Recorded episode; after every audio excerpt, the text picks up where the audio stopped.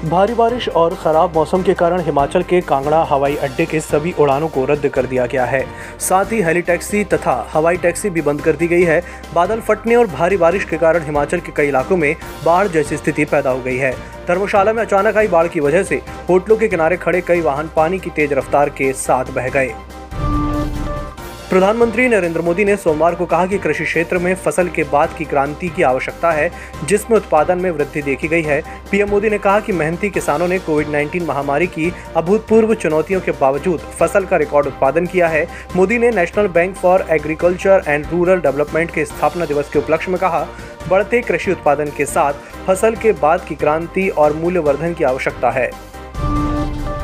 देश में राष्ट्रव्यापी टीकाकरण अभियान के अंतर्गत सैंतीस करोड़ तिहत्तर लाख से अधिक टीके लगाए जा चुके हैं। स्वास्थ्य मंत्रालय के अनुसार, पिछले 24 घंटे में बारह लाख पैंतीस हज़ार से अधिक टीके लगाए गए हैं। कोविड संक्रमण से स्वस्थ होने की दर संतानवे दशमलव दो दो प्रतिशत हो गई है। कल उनचालीस हज़ार से अधिक मरीज़ स्वस्थ हुए। इस महामारी से अब तक तीन करोड़ से अधिक मरीज़ स्वस्थ हो चुके हैं।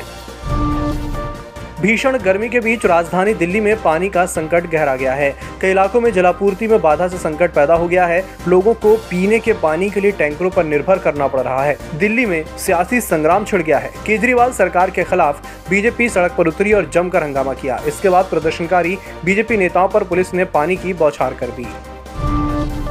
उत्तर प्रदेश पुलिस के आतंकवाद रोधी दस्ते को बड़ी कामयाबी हाथ लगी है। रविवार को लखनऊ में जिन दो आतंकियों को गिरफ़्तार किया गया था, इनके पास से उत्तर प्रदेश के कई शहरों के नक्शे मिले हैं। एटीएस सूत्रों के मुताबिक अलकायदा समर्थित आतंकी किसी बड़े हमले की प्लानिंग कर रहे थे। ओडिशा की धार्मिक नगरी पुरी में लगातार दूसरी बार बिना श्रद्धालुओं की मौजूदगी के भगवान जगन्नाथ की रथ यात्रा कर्फ्यू के बीच निकाली जा रही है। यात्रा के पहले ही जिला प्रशासन ने रविवार रात आठ बजे से दो दिन के लिए कर्फ्यू लागू कर दिया है। पवित्र रथों को आज दोपहर में तीन बजे रवाना किया गया।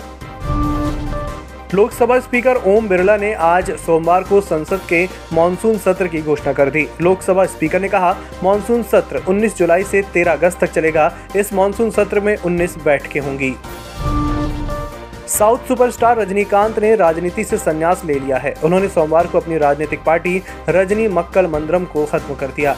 रजनीकांत ने पार्टी पदाधिकारियों से कहा कि भविष्य में उनका राजनीति में कभी न लौटने का प्लान है। ये फैसला उन्होंने पार्टी में सभी से चर्चा के बाद लिया है।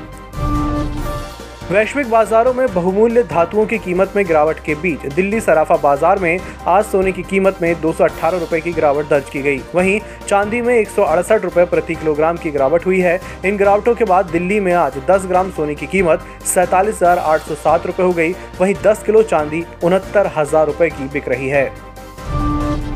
हफ़्ते के पहले दिन घरेलू शेयर बाज़ार में भारी उथल पुथल रही बीएसई सेंसेक्स तेरह दशमलव पाँच शून्य पॉइंट की मामूली गिरावट के साथ बावन हज़ार तीन सौ बहत्तर पर बंद हुआ। एनएससी निफ्टी दो दशमलव आठ शून्य पॉइंट की बढ़त के साथ पंद्रह हज़ार छह सौ बयानवे पर रहा। सेंसेक्स में आज लगभग पाँच सौ का उतार चढ़ाव हुआ। निफ्टी भी आज लगभग डेढ़ सौ पॉइंट ऊपर नीचे हुआ। और अंत में बात कर लेते हैं देश के मानसून की। करीब एक महीने तक शांत रहा मानसून, दोबारा एक्टिव हो गया है।